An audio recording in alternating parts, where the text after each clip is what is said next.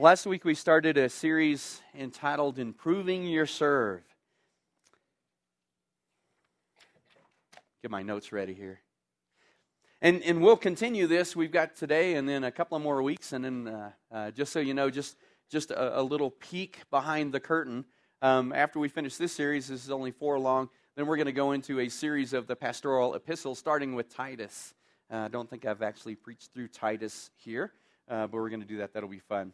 So, Titus, go ahead and start reading that book. That'll, that'll be good for you to, to get ahead. Uh, last week, as we began talking about improving your serve, um, we, we talked with really being others minded. If, if you want to improve the way that you serve the Lord, first of all, you have to be others minded. Because if we're not, then it's all about us, isn't it? And the way that we ended that was I gave you three things. Uh, I guess it's really three things to think about or three things to know. One, you are not. Oh, excuse me. burped um, quietly. Um, reminds me of a funny video I saw one time, but I won't tell you. Um, so that's it, yeah. Others minded, and, and, three things really that, that we need to know in being others minded. The first one is this you are not here for you. Now, now, I know this is not what the world teaches. The world teaches you are here for you. In fact, uh, it's all about you. And, and, and I remember we used to have someone that would write in, in the Mountain Monthly that, that our purpose here is to survive and thrive. I mean, that's all about us, isn't it? But what Scripture says is you are not here for you. The second thing is this is that you do not belong. I can't, boy, that put that word together. Let me slow down. I'm getting too excited. You do not belong to you. You are not here for you, and you don't belong to you. You are not your own. You've been bought with a price, is the scripture that we talked about. And then the third thing is this you do not serve you. You have a master, and it is not you. I, I know that these are earth earth shaking, mind mind blowing things in our culture, in our society, because we don't learn this in our world. We learn that it's all about you, and, and you are the master of your destiny. You ever heard that? My dad taught us to work hard growing up, but he, he gave us really a, a faulty premise. He said, Son, if you work hard enough, you can do anything. I've been working hard on growing hair for a good while now. Some of you knew where that was going. It's not working. And, and I found out there are just some things I can't do. I just can't. So you're not the master of your own destiny. You don't pull yourself up by your bootstraps. You do not serve you. And, and I know that that's, boy, that, that's a big change in thinking, but that's what Scripture says that we, we do. We're transformed by the renewing of our minds in Romans chapter 12. And so that's what we talked about next, next week. Golly. I think I had one less cup of coffee than I needed this morning. That's what we talked about last week. This week, I want us to, to, to shift a, a little bit. So, so last week, we talked about that to improve your serve, you have to be others minded. Today, I want us to look at to improve your serve, you have to be ministry focused. And I know that that's kind of weird for a bunch of people who aren't paid ministers. But do you know this? Do you know that you are in the ministry? Yeah, I got real quiet. Some of you are going, uh oh. Did you know that? You are in the ministry. And, and some of you may, may, be thinking, okay, well, yeah, I mean, I, I know that I do ministry, no, no, no. You are ministers of the gospel of Jesus Christ. Every single one in here who has given their life to Christ, who, who has come to faith in Christ, you are ministers of the gospel of Jesus Christ. Now, I know some of you are going, well, then what do we pay you for? Well, we'll get to that. was, was that a good teaser there? Tune in next week. No, I'm kidding. Actually, did a whole whole message one time. Why do we pay the pastor? Some of you still don't know. Actually, I think Lynn was having fun with me that day, and I think the the the um, invitation was Jesus paid it all. yes and no. Um, we may not get done on time, but we'll sure have fun along the way. So, first of all, let's look at what ministry is. What, what is ministry? When, when we think about ministry, I know usually you think about people who are vocational ministers. That is, that, that, that like pastors or missionaries or, or worship leaders that that's what they do and, and that's how they get their, their living. Ministry, uh, in this particular passage, anyways, I, I wanted to look it up just to be sure. Ministry is service. And, and it's the same word that we use for deacon, it's diakonos.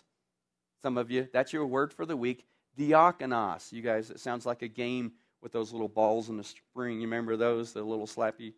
Never mind, I'm all over the place today. Um, those are weapons. Ministry is service. And that's what Paul is talking about here. In fact, uh, in, in the English Standard Version that I use, uh, it says uh, in, in, Ephesians chapter 4, says, And he gave the apostles, the prophets, the evangelists, the shepherds, that's pastors, and teachers to equip the saints for the work of ministry. That's what my version says, the English Standard Version. If you have the NIV or some of the other translations, yours may actually say works of service. Some of you are looking in there to see if that's true. It is. And here's why. So, so what do you pay the pastor for? What is if I'm the paid minister, but you're all ministers of the gospel? Then what are pastors to do? What are, what are we as leaders in this church? What is our job? Our job is to equip the saints for the work of the ministry. You ever thought about that? Now, now we we've kind of abdicated that. That is, we, we, we've kind of let that go, I think, over the years. And, and, and so sometimes we have the idea that you have staff at a church to do the work of the ministry. But biblically speaking, that's not true. Biblically speaking, your staff in a church, those leaders in a church, their job is to equip you to do the work of the ministry. Some of you are going, I'm not sure I like where this is going. I forgot to say in the beginning of the series that this series is purposefully to make us a little bit uncomfortable. Some of you are going, I'm glad you didn't say that in the beginning. That's okay. Do you know it's okay to be uncomfortable sometimes when we encounter God and His Word? Isaiah, you remember that guy? He was in the temple, he was worshiping. It was after the death of King Uzziah. And Isaiah encountered the Lord and he said, Oh, it's good to be in the presence of the Lord. Is that what he said? No, some of you, that was a trick question. He said, Woe is me, for I am undone. Translation, I'm a dead man, because I am a man of unclean lips, and I live among a people of unclean lips, and I have seen the Lord of hosts. He realized in God's presence, he wasn't really comfortable. So that's okay. I'm not to gonna beat you up this morning because I forgot. Oh, it's a, it's a, a famous uh, black pastor that says, The word of God is a two edged sword, and when I swings it this way, I gets you bloody. And when I swings it this way, I gets me bloody. You ever heard that? Go look it up. It's true. So every time I preach, God convicts me as well. But the job of the pastor, I'm not an apostle, I'm not a prophet, um, wished I had the gift of evangelism. My friend does, not me. But I am a shepherd and a teacher. And our job as leaders in the church is to equip you for the work of the ministry. And then he says uh, a little bit later, and we'll come back and unpack this. He said, For the building up, this is the second part of verse 12 in Ephesians 4, for the building up of the body of Christ until we all attain to the unity of faith and to the knowledge of the Son of God, to mature manhood, to the measure of the stature of the fullness of Christ. Anybody want to be there? Man, I do. So that we may long, no longer be children tossed to and fro by the waves and carried about by every wind of doctrine, by human cunning, by craftiness in deceitful schemes. So, what is ministry? Ministry is service. And, and it is the job of, of your church leadership the, our job as, as pastors and teachers, it is our job to equip you for the work of the ministry. So that's what ministry is. What does ministry do? Okay, I'll tell you. You guys are quiet. A little, little interaction is okay. okay. From some of you, it might not be okay. No, I'm kidding. What ministry does? if you look in here, he, he really tells us three things.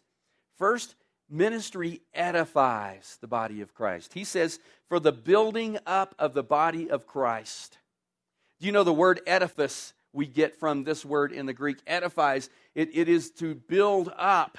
We use edifice for a building, but that's something that has been built up. So ministry builds up the body of Christ.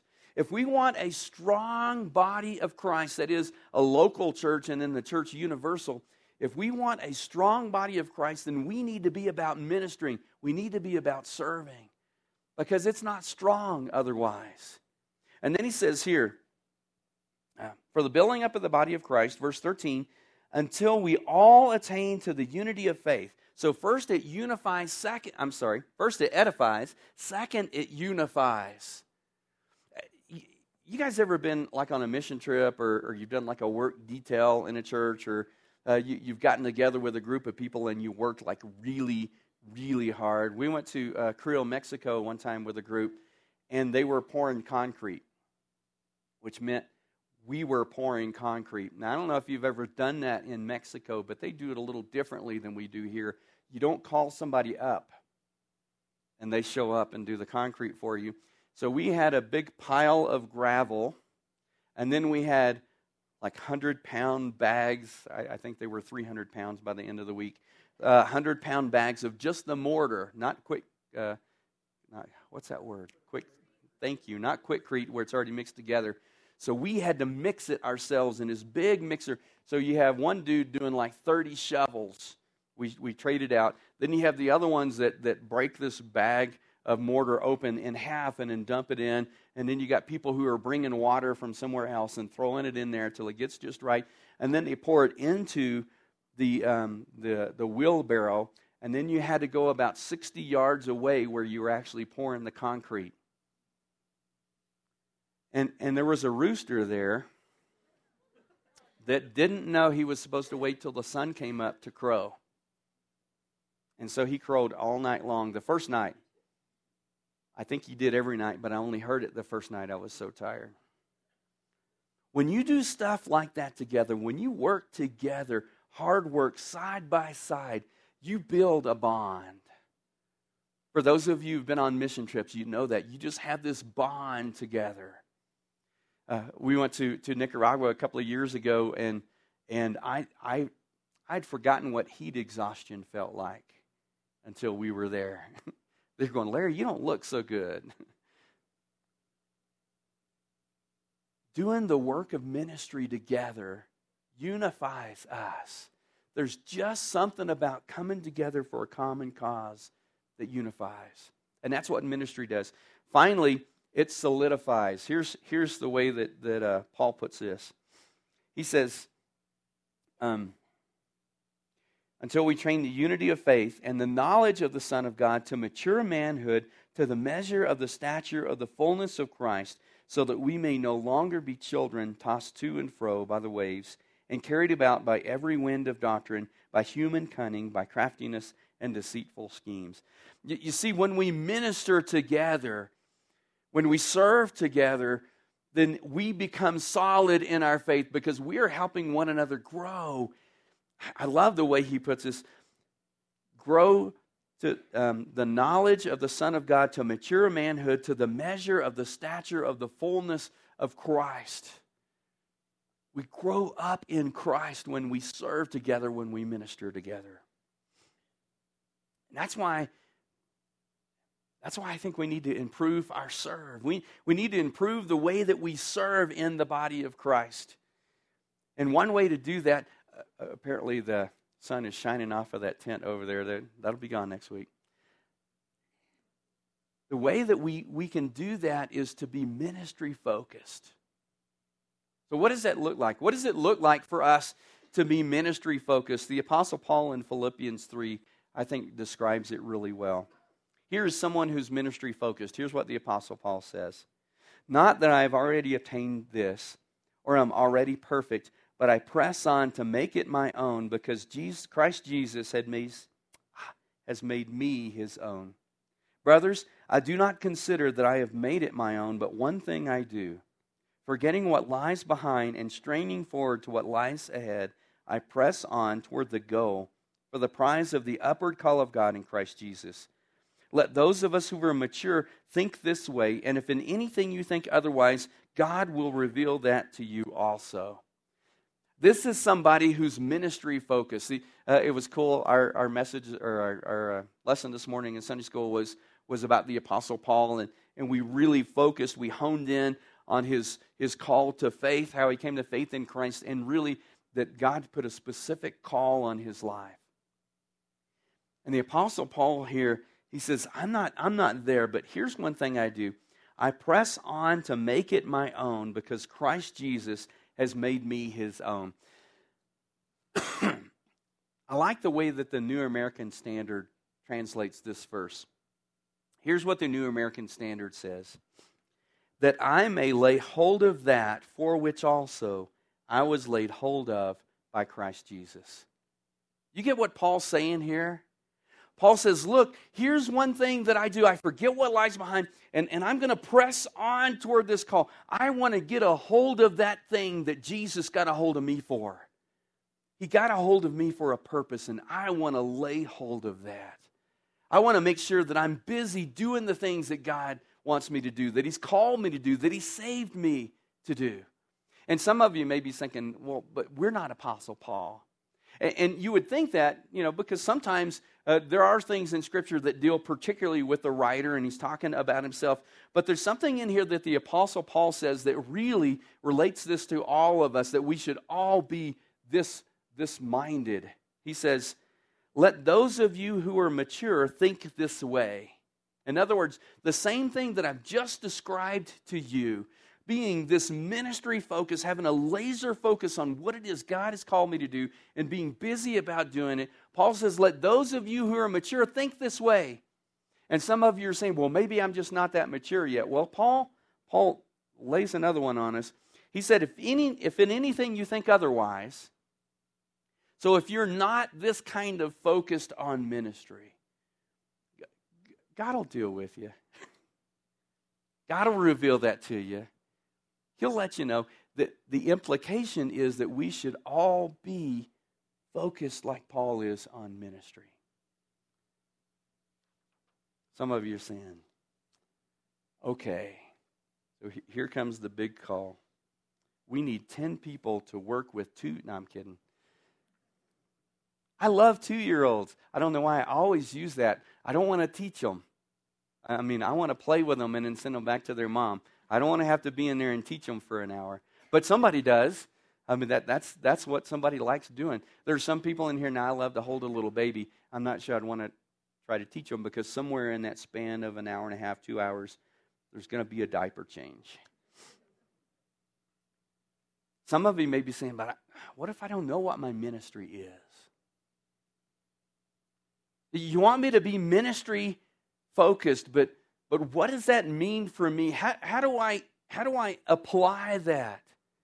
What does it mean for me to be ministry focused? Well, let me see if I can put it this way. When you wake up in the morning, we talked about this a little bit last week. When you wake up in the morning, someone who's ministry focused says something like this God, today I want to serve you. Lord, it's Monday the beginning of the week.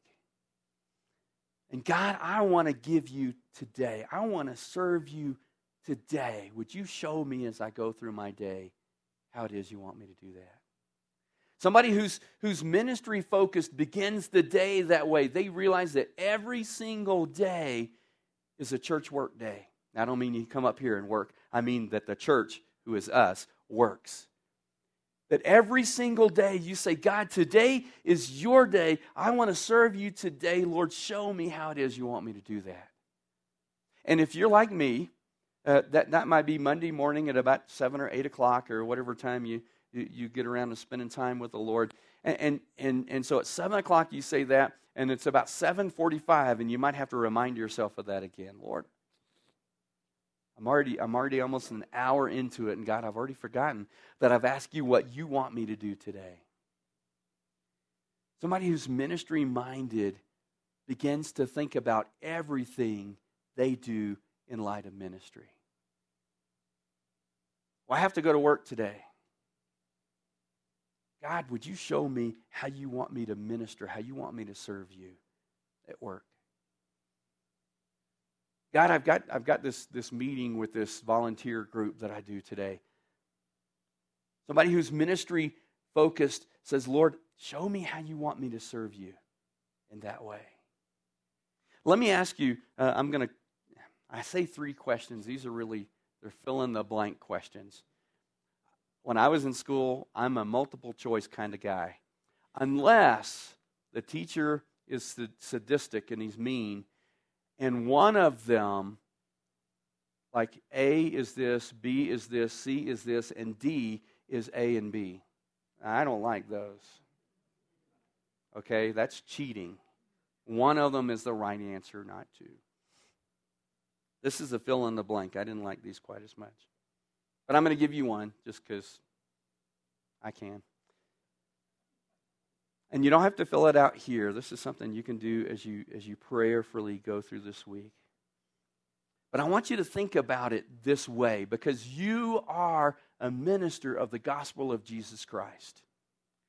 And so I want you to, to, to fill us out. My ministry is, and then what is your ministry?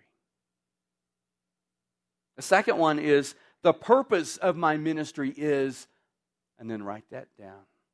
And then the third one is my focus is, and this is the trick question. We want it to be ministry, but I want you to be honest with yourself. What is your focus?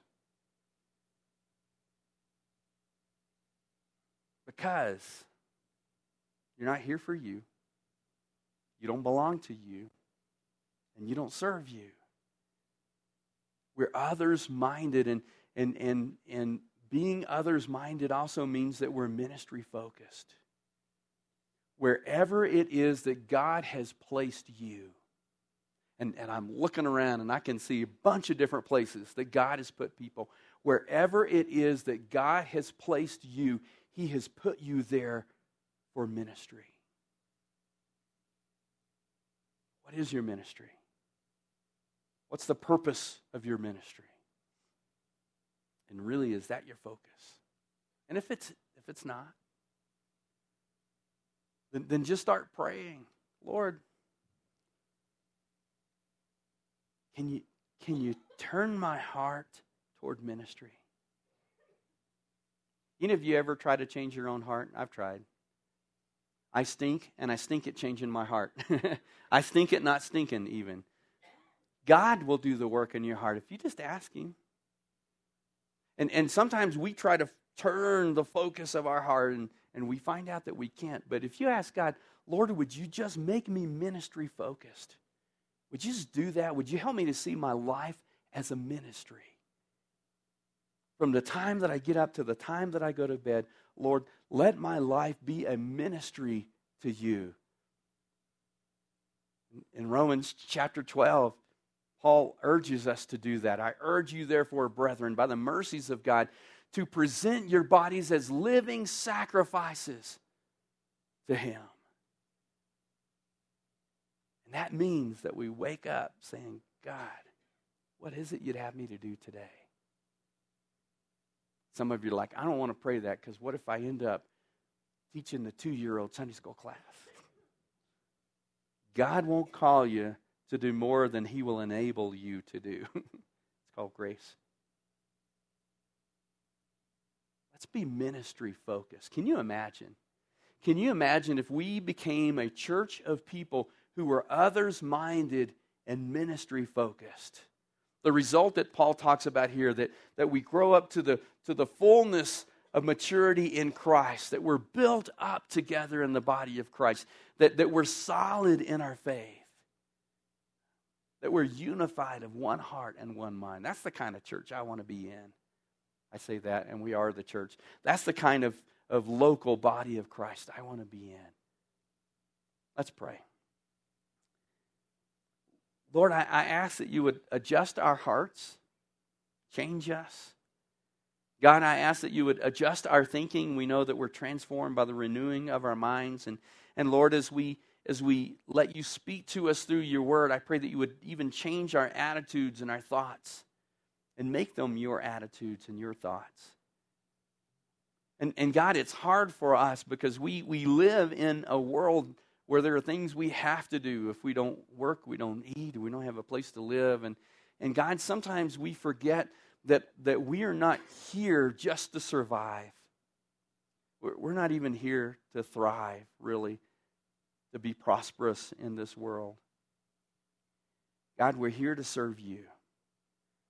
And Lord, I pray that you would help us to remember that from the time our feet hit the floor. In fact, Lord, if you could remind us of that even before we, we're, we're fully awake and, and we sit up in bed in the mornings. Help us to remember that we are here to serve you. And God, help us to have a, a mindset that is ministry focused, that everything we do is in ministry to you. And God, I pray that, that as we go through this week, that uh, for some who say, I don't, I don't know what my ministry is, Lord, I pray that you just, just, just lead them into the place that you'd want them to be. Lord, that you've, you've gifted them, you've equipped them, you've, you've given them personalities and, and experiences and spiritual gifts that have uniquely crafted them for ministry. God, I pray that you just help them discover those. Lord, that they'd know the purpose of what it is that you've called them to do. And God, that that would become their focus. Lord, we ask this that you, you, you would do this in our hearts because we know we can't. We ask it in Jesus' name. For his sake we pray. Amen.